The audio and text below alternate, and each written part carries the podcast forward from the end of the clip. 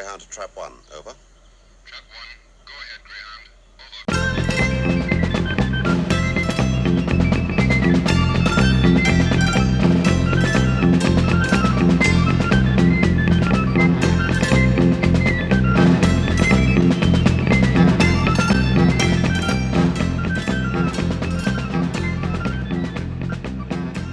Welcome to the Trap 1 podcast. My name's Mark Ogmanis. On this episode, I'll be continuing the Chris Gibner retrospective with the 2010 episode, The Hungry Earth.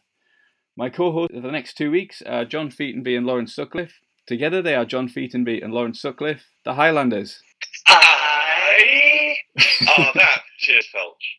I feel dirty now. Mark forced us into one of our old catchphrases. And it's like, to be honest, we've gone in different directions since then. We've grown as people. It made us very uncomfortable from the outset there, Mark. It's going to be a very difficult night. I'm John. I'm Lawrence. Hello. Thank you for having us. Yes, thank you very much. It's very kind. We've never been on a proper Doctor Who podcast before. Bad behaviour now. Yeah, no, neither of us have said that word or the other word. No. Not yet, anyway. No. Thank you very much for joining me. So, on the Highlanders podcast, you've covered quite a lot of 21st century Doctor Who, but you haven't covered Series 5 yet. We haven't. We've not done any of the Matt Smith. Oh no, we've done the tail end of Matt Smith. We did. Our very first one. What we did, we're not very good at it. And casual listeners, we would definitely recommend don't listen. Don't listen to our podcast. Our very first one. It was like over 5 years ago. It was Asylum of the Daleks was our first one. We did a commentary on it, and we were so naive. I think we left the volume turned up. I think it was probably gross copyright infringement in our very first podcast.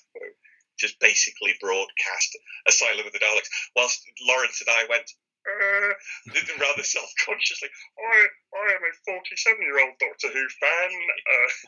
It's very difficult to listen back to that early stuff. I did notes then and everything. You used to do proper homework and things. But yeah, we sort of, we've done commentary podcasts on, I think, most of the episodes since then. Yeah.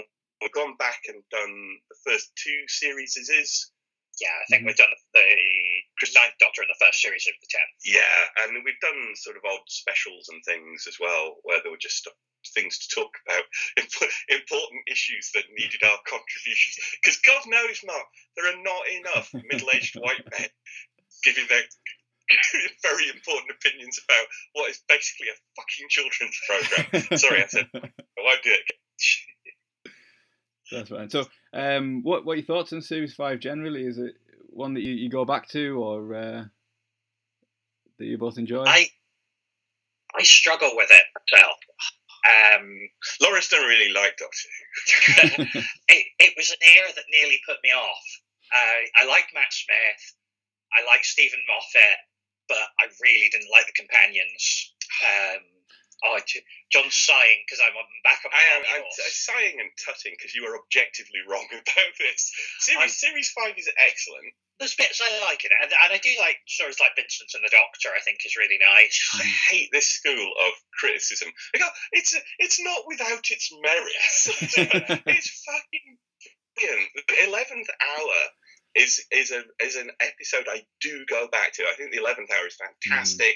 I think in terms of setting out a stall, right? I think Stephen Moffat, just that is archetypal. I really like almost all. The only ones, arguably, I don't particularly like about season 5 are In Cold Blood, Victory of the Daleks, and Eric Carle's Very Hungry Caterpillar. So as long as I don't see those two again, everything is fine. No, there is some brilliant stuff in season 5. It's absolutely throwing everything against the wall, isn't it? So there's stunt writers. There is absolutely maniac stuff. I mean, I don't know if people remember how controversial it was in, like, Victory of the Daleks just to have Churchill there. Like, we've never really done that. I don't remember that being a particularly sticking point. Do you not? No. Do you not think it should have been? There were other bits about it that I think people... Yeah, people are very sniffy about Victory of the Daleks, and they are incorrect as well, because it's fantastic. There are one or two kind of draggy bits, and I think what we might get into is I don't think these two episodes work particularly well. And spoiler alert, it's mostly to do with the end. Have I misremembered the end of these episodes? Or is it just the case of they set the whole thing up, massive conflict, humans, the Silurians, they all have a big debate, and what they decide is not to actually do anything. They just hit the snooze button for 1,000 years, and then we all go back to sleep, and then we'll wake up in 1,000 years' time and everything will be fine. But like 100 years later, in Warriors of the Deep, which my colleague Lawrence will doubtless talk about because Lawrence loves Warriors again, nobody remembers it happening at all. This isn't referred to. It's not a folk memory at all. I think what I'm saying is I think there's a really... I don't think it is particularly well explored. And I think there's... I don't know. What do you think, Mark, about Series 5 in general and about Mr. Chibnall's contributions to it? I basically agree. I think Series 5 is one of my favourites. I think 11th Hour, especially after The End of Time, which I wasn't a huge fan of, was like a breath of fresh air. Because it's pacey, it's funny, it like you say, it sets out the stall. There's a lot of episodes I really like, but I would agree that this two-parter that we've convened today to discuss is possibly one of the weaker contributions to it. Well, more broadly, what do you think about Chris Chibnall? Because I have huge hope. I think this series is going to be phenomenal. I think I went back and watched the episode of Black Mirror that Jodie Whittaker is in. Can't remember what it's called. All about everything, all kinds of everything, I believe it's called, something like that. And she is brilliant in it, absolutely brilliant. I watched Attack the Block recently and thought, blimey, she is actually, Jodie Whittaker is actually really good, just as an actor. I have enormous hopes, and I'm massively encouraged that, you know, some months into production now, I still have no idea what's happening or what the shape of it's or anything, right? I've seen one or two set photos and that's kind of been it. So I'm really excited. I've got enormous optimism for the forthcoming series. But I find, looking at Chris Chibnall's oeuvre to date, I find it very difficult to cheer any of it with much enthusiasm. Is that quite negative? I wish it wasn't. No, I'd absolutely agree with that. And the same, I've got optimism for the new series. I really, really want it to be great. But, I mean, we don't know what other writers he's got on board or how that's structured, whether the rumoured writer's room is being used or if it's individual kind of episode writers overseen by Chris Chibnall. So there's a lot of kind of unknowns at the moment. But, yeah, the set photos this week, the new TARDIS has been seen on the streets of Sheffield. The bum bag of Rassilon. Yeah. The TARDIS seems to be... That's a normal thing. The TARDIS seems to be going down quite well with the people on Twitter who know about TARDIS exteriors and what they should look like and whether it's authentic. I've not seen it, I'm ashamed to say. So what's the difference? What we're looking at? It's kind of darker. I mean, the thing about the Moffat era one, it was very bright blue, pristine looking, wasn't it? Oh yes. You really got that sense when it was parked up next to the First Doctors in Twice Upon a Time of the evolution that the exterior of the TARDIS has gone through. Yeah, I think I like that it looks a bit darker, and the thing is, I think from reading the Target books as well, which because I started watching Doctor Who a year before it was cancelled, and then read all the Target books. I'm kind of conditioned to think of it as, this is probably a Terence Dixism, the battered-looking police box. Oh, yeah. So I kind of like it when it looks a bit like it's, kind of used and worn and kind of been through the mill a bit.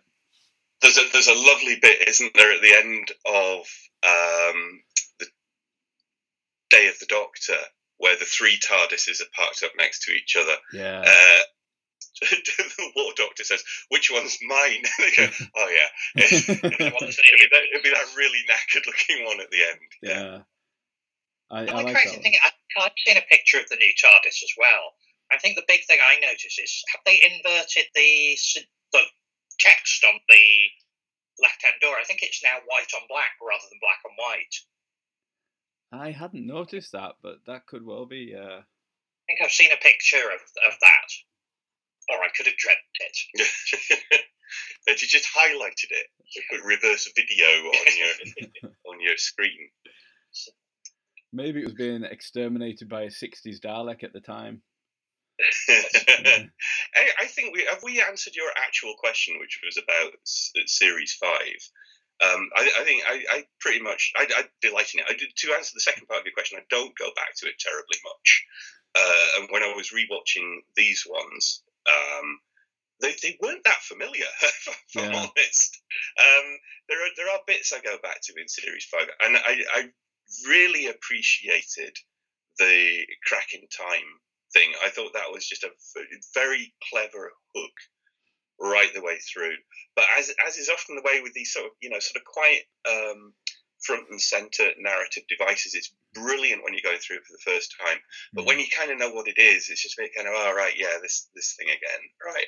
And I thought this, again, slightly preempting the episodes we're just about to watch, easily the best bits, the most interesting bits to me, were not the actual meat of the story. It was the bit that surrounded it, the framing device where Rory and Amy see each other, waving from the hill opposite, over the valley, and the bit at the end where Doctor Who fishes out the fragment of the TARDIS from the crack. And I remember that stuff just being jaw-dropping at the time. Absolutely exciting.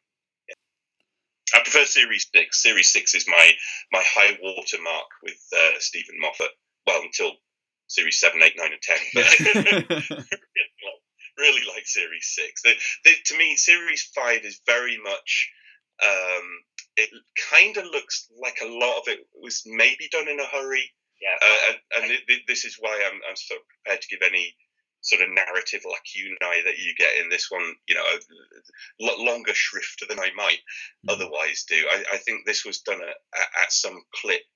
But season 6, that kind of going to America, Breaking America, and All the Day of the Moon, Impossible Astronaut stuff at the front. I love that. I just thought that was such a strong series. Yeah. Yeah, I think I prefer that. I think it certainly feels to me that it's not necessarily done on the Who, but it's still it takes a long time for me for this series to really bed itself in and find its feet and to be confident in about itself. I think it's only towards the end of the season that it's really happy to take a few risks. And I don't know, it almost feels like there were teething troubles on the way. Yeah, there were script problems from the start. Yeah, maybe. It's interesting hearing sort of perspectives, isn't it? Because I know Stephen Moffat himself is not fond of... What's the one with the big space whale is second in the series? The Beast Below. Beast Below, thank you, Mark. Stephen Moffat says, it's kind of one of his weakest scripts. I think that's just literally a beautiful story. I think there's aspects of it that don't really make sense, but I don't mind that. I think there's so much that's interesting in that episode. It's like Stephen Moffat has had sort of, 45 years of ideas that are just sort of fizzing out of his head in this series. I think, the control comes with the later series. Yeah. Should we get into the episodes? Absolutely. If anyone's going to watch along at home, we're going to press play on The Hungry Earth in 3, 2, 1. Oh. It feels weird that I don't get to say that. No, I haven't said it for ages. 2020 AD, the far distant future of 2020 AD. Oh, what's this? It's the Gruffalo, isn't it? Yes. Yeah. Chris Chibnall's unique approach to script writing, which is I would just take a Julia Donaldson book and type it out for a bit. Yeah, character establishing. I think it's a. I haven't quite found my way into loving these characters. And did you watch Broadchurch, Mark? I didn't. No. Did you watch Broadchurch a lot? No, because it's ITV, and you told me not to. I did not tell you not to. I might have done. I'm quite bossy. I tried Broadchurch. I got about 4 episodes into the first series, and I just couldn't be bothered. It was one of those everybody's mumbling, and I don't really care about anyone kind of programs. And there was an element as well. I don't like oh, this is great stuff. We're introducing all these characters and I'm talking over it. Brilliant Meera Syal there, who's at this stage kind of a Stephen Moffat ensemble player, isn't she? She was in Jekyll. Yeah. She was, yes. She's brilliant in Jekyll. There's a thing in Broadchurch which is all seems to be predicated around the death of a child, which I'm often uncomfortable with. There's a film critic called Anne Bilson, of whom I'm a massive fan. She's great on Twitter. She does good film writing. She has a blog called Multiglom, and one thread of that is her utter disdain of films that are based on a threat to the hero's wife and family. And this seems to me to be a sort of Chris Chibnall device. You know, you go to the kids, and I don't know that I like that as a motivating factor in characters. It always seems a bit sort of Route One to me.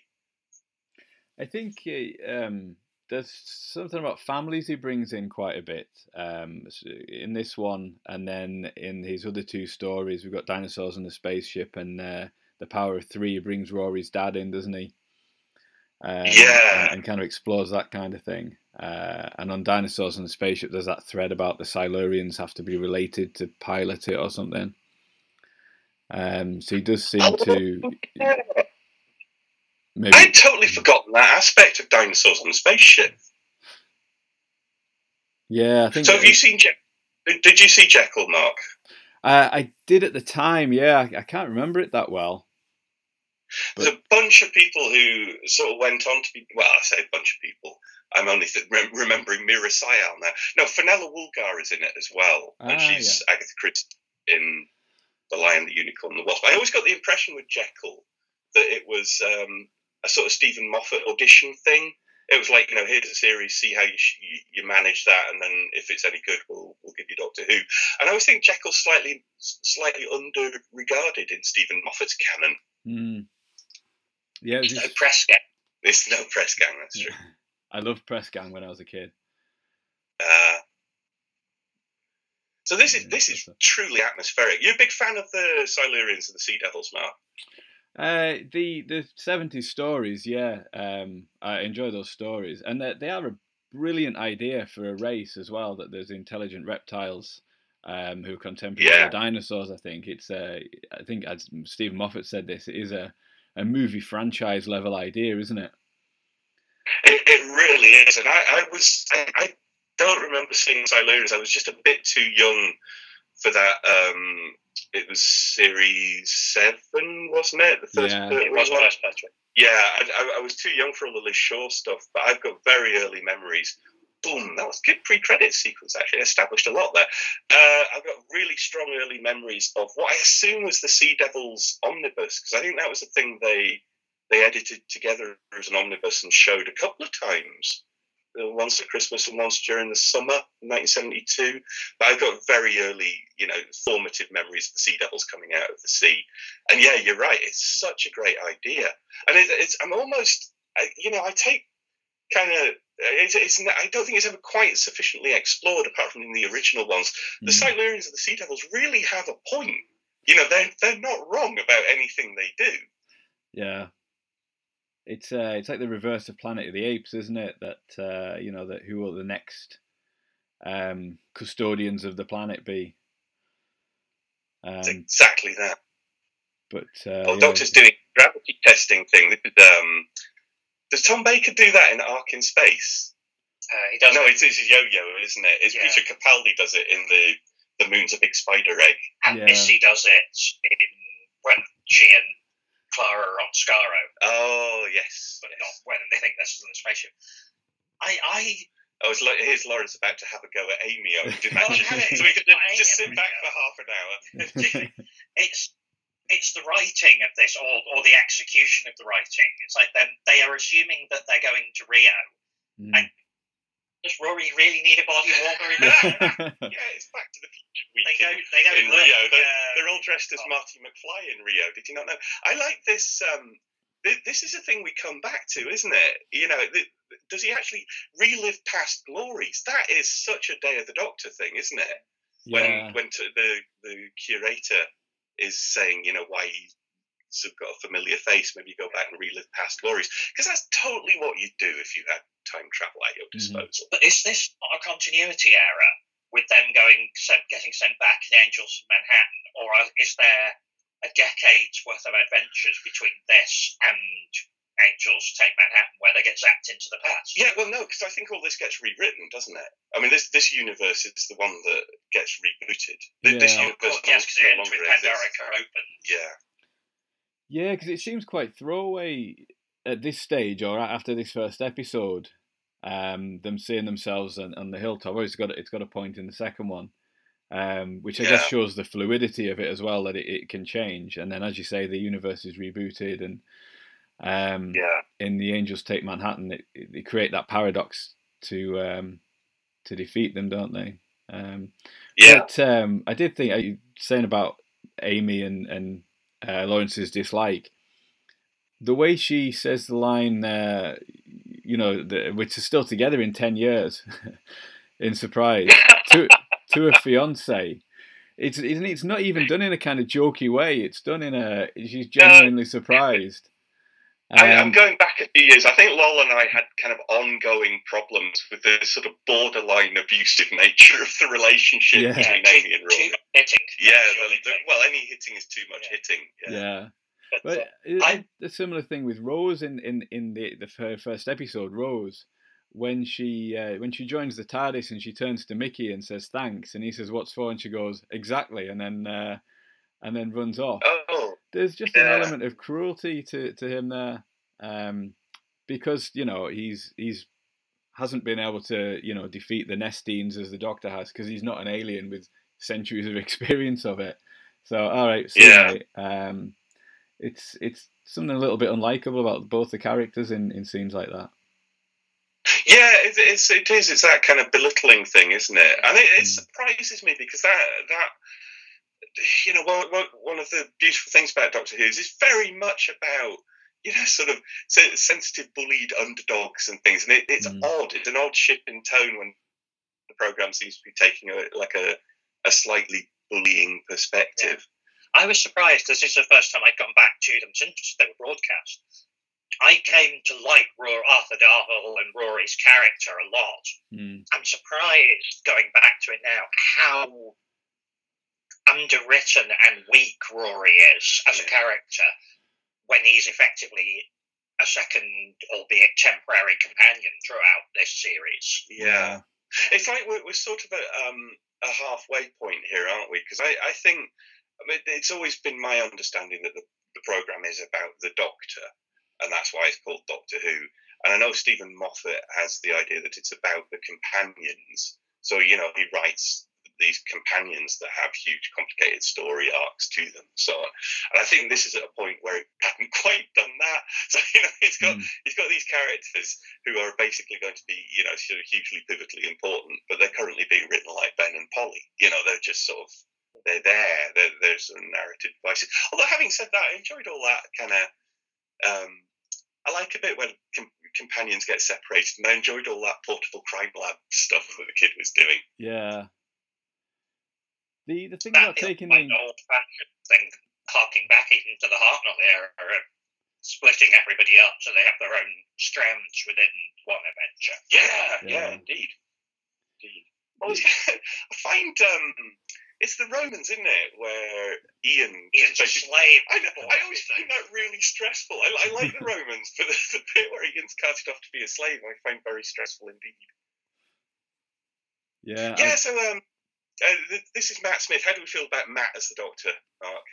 I like him a lot. I mean, I know you're not supposed to. Well, people do rank them. I prefer him to David Tennant and Christopher Eccleston. From the New Doctors, with Peter Capaldi as my favourite. I can't argue with that. I think I've liked each successive 21st century Doctor more than his predecessor. Oh, that's encouraging. They never really make a duff decision, do they? It's not. The era of getting a spoons playing comedian from Vision on And I like Sylvester very, very much indeed, but he was a peculiar choice at the time. Those days are not around. You know, it's rather more considered than that. This is why I'm kind of very, very excited to see what Jodie Whittaker does with it. But yeah, I love Matt Smith. I don't think he's quite hit his stride yet here. And I know a lot of people are big fans of the speech he does in the Pandorica Opens. I find that a tad operatic. But I think by the time Series 6 rolls around, he's just fantastic. He's just the right blend of sort of whimsical and funny and likable, and at the same time very, very old and very, very serious and quite somber. You know, he's got both those aspects. It's phenomenal given how young he was. I think that's what's missing in this series from his characterization for a lot, is that older, more somber side. Because I think it's one of the things I particularly liked about his characterization of the Doctor is, yes, here's this guy who looks in his 20s, which of course he is, but there was something in the way he held himself that said that the mind, the brain inside this body is much older, much more experienced, has seen more. And it works in this a little bit later when, in this episode, when the Doctor is having his conversation with Alea, and he talks about being the last of his species. It doesn't quite ring true yet in Matt Smith's characterization, I feel.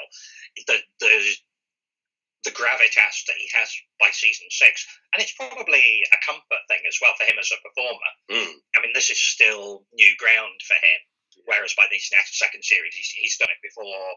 He's had a positive response to it. It's easier, I think. For the character. Oh, sorry, I just got sidetracked by Amy getting sucked down into the earth. That is a nightmarish thing for me. Yeah. That sort of that interment, that sort of soil up the nose kind of thing. It is, but I think they've undercut it already, because you had the scene early on where the guy reaches into the book and you can see that it doesn't go very far. Yeah, you're right. Because I'll tell you what, it's like Frontios. Without that, it would still be very scary. I got a lot of time for Frontios, and I'm pretty sure it's to do with all that dragging people down. Oh, Frontios is great. I haven't seen Frontios for ages. What are they called, those big Tractators? The Tractators, they should come back. I like that. Because they suck the TARDIS in. The TARDIS ends up getting embedded into the walls. Yeah. It's got Jeff Rawle in it. It does. Yeah. It does. Like Jekyll. He's thinking Gus out of Drop the Dead Donkey, isn't he? He is. Yeah, is it with Gus? Sinuses. No, Gus is the owner. He's the owner. Yeah. So, just going back to what you're saying about Matt Smith, actually celebrated his 27th birthday during the filming of this episode. Oh dear God! Just seems. He's so young. I know. Are you 27 yet, Mark? Nearly, yeah. Unfortunately, I'm 39 next week. Oh man! Happy birthday! 39's awful. Just the late 30s, just write them off, man. When you get to your 40s, it's like a whole new decade. It's like fresh snow. It's gorgeous. Right. Can't recommend being 40 highly enough. Not particularly looking forward to it, but there we go. I have a slight issue with this. When we first see the drilling team, it's Meera Syal, and I've looked it up and then have now forgotten the name of the other actor who's on screen at the minute. But they're surrounded by a drilling crew. Yeah, but they all go home for the weekend. They all go off. Where are the drilling? My 9 to 5 drilling shift done. Yeah. Just leave the drilling over the weekend. I'm sure it'll be fine.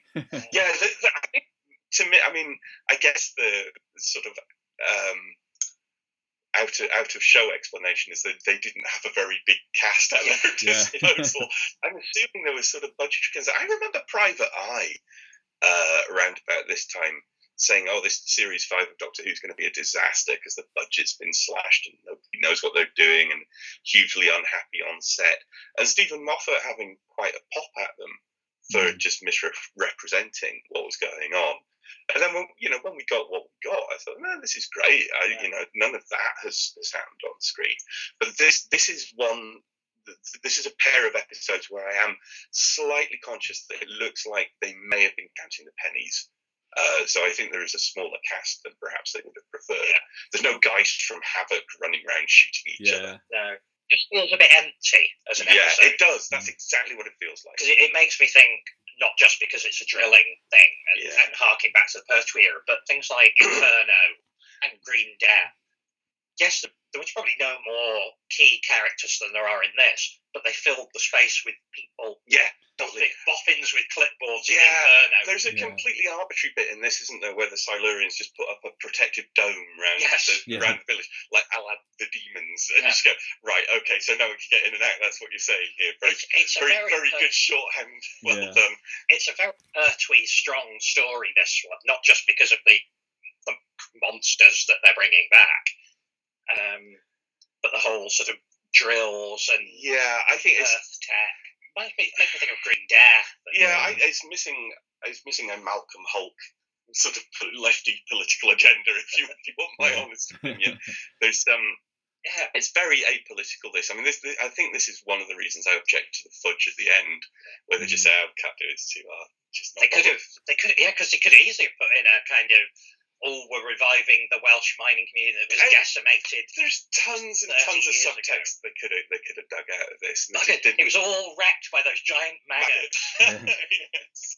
It's you think when they did the Zygon story in Series 9, that was a bit braver, wasn't it? They introduced the idea that there's 20 million Zygons or something living on Earth. Yeah, that was brilliant.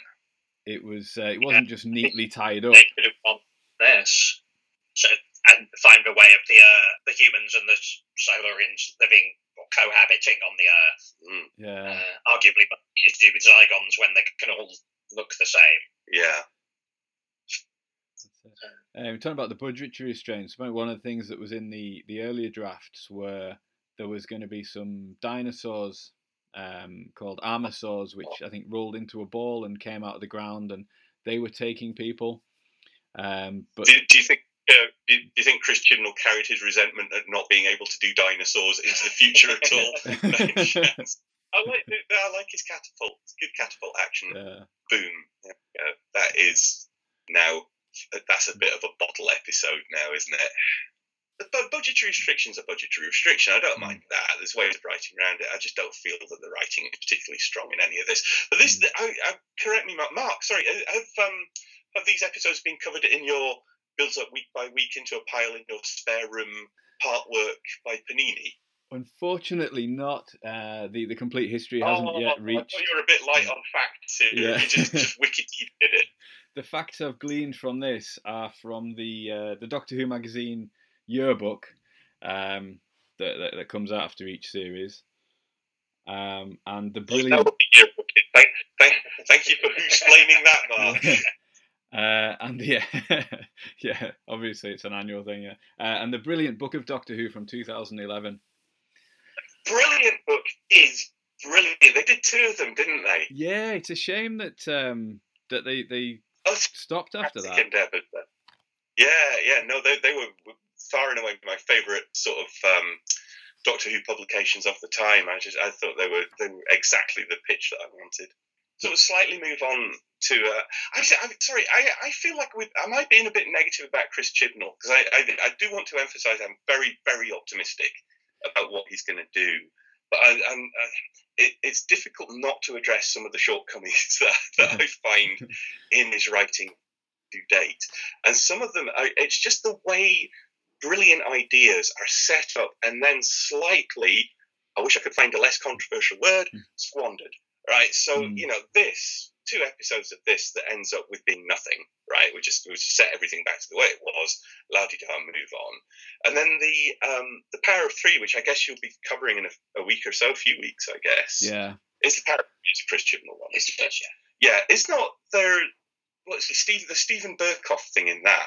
There's like a huge, amazing, mystical Time Lord legend, and then they find him, and then he's there for about 20 seconds, and then he goes away. That's the end. And you go, well, surely there was more you could have got out of that.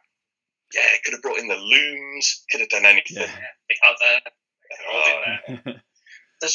I don't know if it's in the script or the execution of this, but there's there's a lot of problems in the creation of the cinematic space within the episode. They're all now under the dome, and the houses and the drill site are all under that. And yet when we saw Mo going to work from the house to the drill site before, he's cycling off down a massive long valley. Yeah. In a few minutes, as they get to this, so we're told that by the doctor, there's about 12 minutes before they come up. Yeah. So they craft arrive at the surface. They managed to string an elaborate electronic network all over the village. That ultimately they don't use. Power surge. There's lots of filler. Yeah. I think this. They're drawing a map for you, Lon. Yeah, a little map for you. Slightly too long for a single episode, but far too short for a two-episode. I'm not a writer, so I can't criticise. But I would imagine one of the massive unsurmountable difficulties with writing a story is establishing precisely what the geography is. Mm. But you're right. I think this is a writing thing, not an execution thing.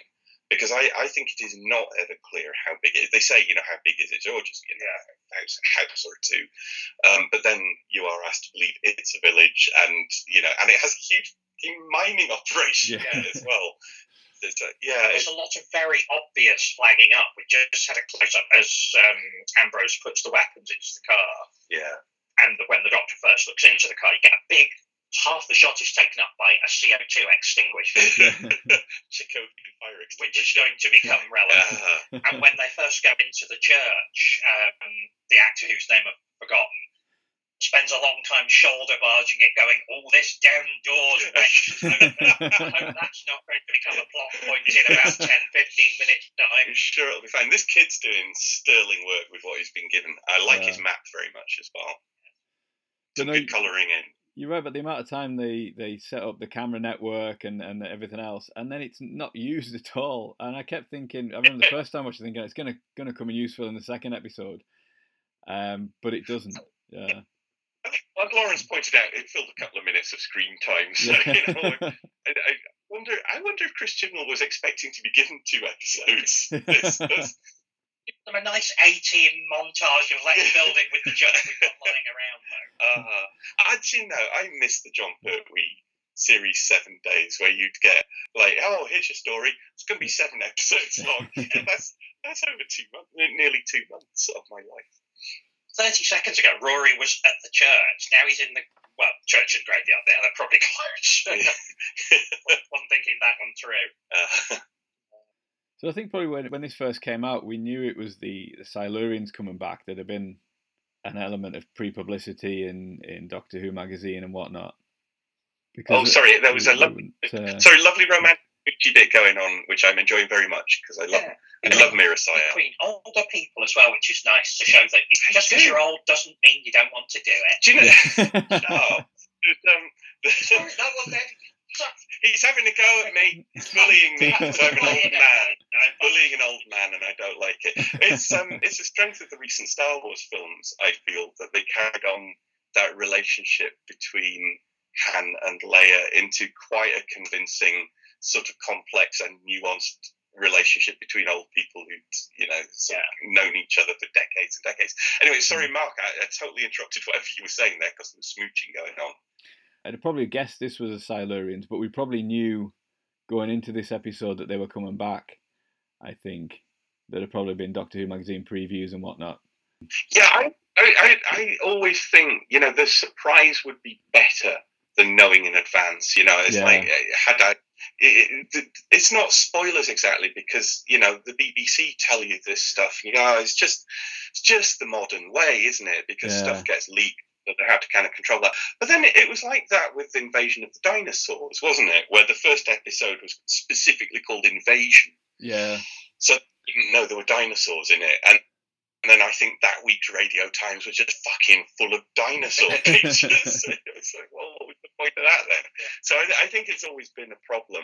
I don't really know how you cement it apart from never ever engaging with anyone or reading anything until the thing's actually out. But that's impossible. Yeah, it seems like they're saying that Chris Chibnall is something he's trying to clamp down on with Series 11, which, if he's successful, will only be to the benefit of the episodes, I think. Oh, totally. I mean, how great would the end of Season 10 have been had we not known Mondasian Cybermen were coming back? Yeah, or John Sim, yeah. Oh, well, do you know what? I didn't know John Sim. No, I think I knew John Sim was coming back, but I did not spot him. Yeah. It's the only time I've ever seen a thing. You know, it's like, oh, yeah, I saw that coming. I have literally never seen anything coming apart from The Sixth Sense. And right. it did not spoil. But yeah, I didn't see Johnson. Lowell recognised him straight away, apparently, but I didn't. I was about halfway through. There was just something in his voice or a mannerism that I started to wonder, and then just kind of studied him very carefully at that point, and I thought, yeah, that's definitely. But had I not known he was coming back into the series, I wouldn't have been looking for that. So no. I watched a couple of the old Basil Rathbone, Nigel Bruce, Sherlock Holmes films around Christmas and New Year, because they're my safe place, Mark. They're where I go when the world is confusing. And they're terrific. There's always a bit where a character comes in, you know, with a big old hook nose and a stoop and wearing a dress, and you go, well, that's just clearly Basil Rathbone. It's like, nobody would not recognise that as Basil Rathbone. And Nigel Bruce said, oh, yes, well, Sherlock Holmes isn't here at the moment. I just think Watson's a bit thick. Well, he is demonstrably. I mean, particularly the way he's portrayed in that. It's not great, is it? It's like, sorry, you have a medical degree. How did you get that? You don't seem to be able to dress yourself. Way! Silurian tongue. Yeah. That's pretty awesome. How do you feel about the tongues? They're really thing. I mean, if you're going to revamp completely and sort of say it's a different species of the same broad thing, then I think you've got a bit of license. And with reptiles, you have got quite a lot of stuff to base it on, going, we can pick and choose stuff. Mm. Well, I tell you what, I was thinking about this because, you know, you have these redesigns of monsters. And, you know, you go, all right, here we go. It's like, couldn't stick with the old design and had to do a new one. But that's actually quite, in this instance at least, quite plausible. Because, you know, considering the Silurians and the Sea Devils, they've populated a whole world. Oh, is this Sonic? This is Sonic Sunglass. They are a bit. Yes. It is, isn't it? That's like a new thing. So, yeah, the Silurians and the Sea Devils were a planet, right? They weren't just like a town or something. So you would expect a huge element of diversity. So, you know, in the way that all humans do not resemble each other or have the same political and social setups as each other, neither would the Silurians and Sea Devils. So I have no kind of problem with the, you know, the redesign or the fact that they look different. Yeah. I quite like it because it's from... I know who they are. If they date from the period that they say they do, sort of 300 million years ago, that is when sort of Pangea, the supercontinent, existed. The idea that you could be a different species would develop at different stages. Oh, that's it. The pre-flagged Chekhovian fire extinguisher. Yeah. It's, I did a fire marshal course a couple of weeks ago at work, and I got to have a go with one of those. Of the original Silurians with their three eyes. Yeah, what was the third eye for? Sorry, Mark, we kind of walked over you a bit there. No, it's okay. No, you said about the third eye. That was it was Stephen Moffat, apparently, from what I was reading, that said not to use the three eyes because that's associated with Davros now. Yeah. But the original Silurians could use them to operate machinery and burn through rock or inflict pain on humans. Yeah. And then in Warriors of the Deep, they just flashed to signify which one was talking. That's less impressive. I like the original sort of functional element of them. Because it's your pineal gland thing, isn't it? It's like the, you know, what people used to, when trepanning, is it? Where people used to drill holes in their heads to kind of liberate the bit of their brain. It is. It's like literally the third eye, the pineal gland, and the sort of front cortex of the brain. But something was in an episode of QI that kind of showed up QI. But they were talking about the pineal gland and saying that a lot of species and a lot of mammalian species have a vestigial third eye still that is associated with the pineal gland, as you say. I hate QI. It's better now that Sandy Toksvig's on it and they've got women on it. But I was watching one years ago and it just had Jeremy Clarkson. Why are there so many bad Jeremies in the world? There's just like the world is just full of Jeremies spoiling everything for everyone. Beadle. Fine. Jeremy Vine, Jeremy Vine, don't you besmirch Rhubarb and Castle. So there was Jeremy Clarkson, Ross Noble, Phil Jupitus, and somebody else. Yeah, and they all just seemed to be bellowing at each other for half an hour, and that was the point where I said, I think I'm a bit tired of this now. So I stopped. This is terrific. This is a great thing. I love the mask aspect. Yeah. There was a great character options 5.5-inch figure of Silurian, which I think came with a little mask. It did. I don't know if I've got that one, but I do remember that. Yeah. I had one, but she wouldn't stand up. So she didn't survive one of the purges, unfortunately. What I did was I took her out to a garden and I buried her in some soil, which I felt was what she would like. I didn't do that. It's a nice reveal because you see the new faces, which are much more expressive, obviously, than the rubber masks as the old ones. And again, I think it helped with the budget that they could put all the Silurian soldiers later on in an immobile mask, so they didn't have to put a lot on the prosthetics. Yeah. No, this is absolutely beautiful. And they're just extraordinarily beautiful creatures. Mm. Sorry, sounds like Alan Partridge. The Bangkok lady boys. So, yeah, fascinating creatures. Fascinating creatures. This is Neve, is it? Are we up? Yes, it is. Macintosh, who came back. So good, she came back. Mm.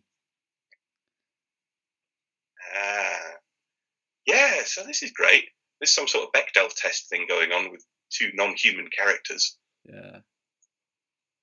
The Clempari defence they mentioned there. I looked it up. Yeah, I looked it up, but it's just nothing. Oh. It's just invented as a throwaway line in this episode. There's a brilliant Doctor Who wiki site, which is just it's invaluable. It's fantastic the amount of detail that people have found themselves able to go into. So there's a bit of catch up for people who haven't been watching Doctor Who for 40 years at this stage. Yeah. Vermin, this is interesting, isn't it? Is that again? There could be such a political element to this now. Mm. You know, that referring to outgroups as vermin, that sort of othering that you get. The novelisation of Doctor Who and the Silurians, which is Doctor Who and Cave Monsters, which is also written by Matt Hogg. The little prologue on that. It's the last day before the Silurians go into the cave. It is. Yeah. And the Silurian scientist is talking about, I'll miss my little pet mammals. Yeah. I hope they survive. Uh-huh. So back then... So this is like if you went down into the basement and came out millions of years later and cats had taken over the world, right? Oh, that'd be cool. It would not be cool. Why has nobody done that? Planet of the Cats. Oh, I suppose it's survival. They have new. Yeah, and survival. There's lots of cat people. That prologue is called The Little Planet. And nice. Good fact work there, Mark. The Brilliant Book 2011 has a short story in there, which is also called The Little Planet, and has a Silurian child from this tribe or this city that we're going to see. With the same kind of thing where they're about to go underground and she's got a pet ape that she has to let go. Kind of mirrors that quite nicely. Earthlings. Yeah. Meera Syal's clearly... I think she's a Doctor Who fan. She's clearly just going, right, fuck this, I'm a companion for the purposes of this story. She's rocking a proper companion look there. I love the boots. Yeah. We just had the discussion of what they should be called. Oh, yes. The Doctor saying they call themselves Silurians or Eocenians. Yeah. Or Homo reptilians. So why do the Sea Devils call themselves the Sea Devils? They ever call themselves the Sea Devils? That's our word for us. I think by the time they get to Warriors of the Deep, have they not differentiated them slightly in that they become a caste system? The Sea Devils are the warrior caste. Sea Devils are the samurais with their hats and their... falling over heads. Yeah, and the other and the Silurians are more the leaders. Yeah.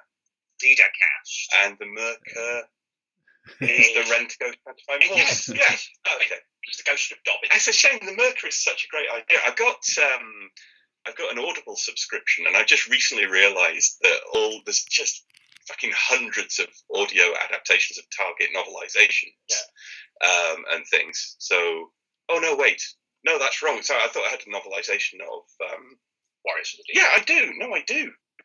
And it goes into a lot more detail, and it just sounds interesting. It's, yeah, I mean, it's the weak point in Warriors of the Deep. Oh, the execution is the. Yeah. But no, I meant in the TV show, it's the execution of it. It is the bit, and I think it's why that story has such a bad reputation. Yeah. Yeah, it's not bad. I mean, I make fun of it just because it's quite amusing to irritate you. but it's good. I'm fond of it. It must hurt, you know, cause you're also making fun of Ian McCulloch. I am. Ian McCulloch and Ingrid Pitt. It's like a very well-cast episode, is Warriors of the Deep. It is, by Warriors of the Deep, it is where the Sea Devils have started calling themselves the Sea Devils. Yeah, which is, I think they just gave up, didn't they? It's like the Ice Warriors. I think it's Victoria who dubs them Ice Warriors in their first outing, right. After which they adopt the name. The utter misunderstanding of them. Yeah. It's just like we found one in a block of ice, so I've called them all the Ice Warriors, and even though they're clearly lizards, they clearly come from a hot place, we're just going to call them all Ice Warriors. Yeah. Yeah, so you wonder how long they resisted that, but they just went, everyone else calls us this. Oh, this is great. Meera Syal. She's written books as well. There's basically nothing Meera Syal can't do. Yeah, it's funny and she can act and she can. Good. She wrote a book about her childhood, Somebody and Me. And Anita. It's a sort of semi-autobiographical. Once upon a time, there was a little sausage called Baldrick. It's semi-autobiographical. But I think it ended up on like syllabuses, didn't it? Because it was about a. Yeah, but it was like properly interesting about, you know, sort of the early days of the multiculture in the UK. I think she'd lobbied quite hard for a part in Doctor Who as well, I read. It's, she'd been chasing it for a while since Doctor Who came back, and then finally got the part. Yeah. Ah, right. Good. It's like Frank Skinner on his radio show had basically been pleading for a part for a few years until he got on the Mummy on the Orient Express. Yeah, there are some very high-profile Doctor Who fans. Craig Ferguson's a massive Doctor Who fan, isn't he? Yeah. Yeah, he's very up Doctor Who caster when he had his talk show in America. Was he in a band with Peter Capaldi, or have I dreamed that? They were in their youth. They grew up together. Yeah. Yeah. Because there's a joke. I think it's from when he was cast. We're just about to see the. It's like that, harking back to the Silurians, isn't it? Yeah. I love the way the Silurians opens up with that, you know, sort of plague. Or it's like it's been quite a sort of closed kind of narrative, and then it suddenly goes worldwide when the outbreak happens. Mm. Tony's poisoning there doesn't really go anywhere in this episode, does it? They is it Alaya? She expresses surprise that he's survived so long, but there's no explanation for how he has, and then he. Just carries on for the next two episodes, looking a bit kind of green, veiny, but it doesn't actually go anywhere or impact on the plot. It's just a kind of hark back, isn't it? It's just, like we are aware of how Silurians operate. This is the sort of thing they do. So, what are you going to say about the TARDIS interior? So this is beautiful. I remember at the time being very, very fond of. How quirky it was, having gone through all that sort of coral stuff, which I liked. I liked the coral stuff. And then the Matt Smith interior just seemed to match him, you know, with all the sort of typewriter and dinghy bells and sort of funny things. And looking back on it now, I'm going, it's a bit fussy, isn't it, though? But an aspect of the TARDIS that hasn't aged well for me. But here we are into vivisection. Yeah, more political points that could be... I think shoehorned in fairly easily. Do they bother? Not really. Apparently, Chibnall's first draft had these two in their underwear in this scene, but they decided to change that when they came to shoot it. Probably for the best, don't you think? These are. I gather was some of this all sort of filmed round Well, obviously it's Cardiff. There's a street in Cardiff. Was there not some kind of botanical gardens or somewhere where they got all these sort of foresty interiors and walkways and things? I said the Eden Project. No, it wasn't the Eden Project. That's miles away. It's south. It's in the south. This is in Wales. I know, it's Cornwall. It's not that. Honestly, you see, if people were doing that about Scotland, were you aware of the big weather map revolution that's oh, it's finished! Oh! We've had a big revolution, Mark. For years, the BBC weather map has had the UK, for some reason, tilted on its axis, so Scotland is a tiny little far away, tiny place, and they've straightened it up, so the UK is flat on now, so we look good again. I was not aware of that, no. Employing northern stereotypes there, just saying that the Eden Project is close to Wales, because it's all down south. Yeah. Very nice and support people down south, Lawrence. It's closer to Wales than we are. Yes. Everyone is closer to everywhere than we are. That was great. What did we make of that then? That Pre-Earth. It's an interesting setup, but it shouldn't take an hour just to get where they are by the end of the episode, or 45 minutes. It shouldn't take an episode's worth of time to get where they are. Well, I'm looking forward to when Mark has Doctor Who episodes to see whether or not it was supposed to be just one episode, and then they just had to put in an awful lot of extra stuff. Yeah, it'd be interesting. I don't know. It feels stretched to me going back to it now, and I can't remember really how I took it at the time. I mean, I enjoyed it because I like it when they bring back old adversaries, and the Settlers were certainly a good candidate to do that with. Yes. No, I'm enjoying this. At the time, being sufficiently engaged to think, yeah, I'll probably watch it again next week. Yes. Yeah, this new TV program called Doctor Who. I'll give it another 5 years. Give it another 5 years and see how it goes. Yeah. No, it's good fun. So what are we going to do about Cold Blood, Mark? We're going to have to wait a week. Yeah, if you're willing to come back next week, guys, we'll take a look at Cold Blood. Well, it's not going to be very convenient, is it? But we'll see if we can manage. I'd be very happy to come back. And are we allowed, even though even more Lawrence was swearing his head off earlier on, are we allowed back in your podcast? I didn't give a single swear. All righty. I'll reinstate the explicit tag, which I've had on and nobody's ever sworn until this week, and because I took it off about a month ago.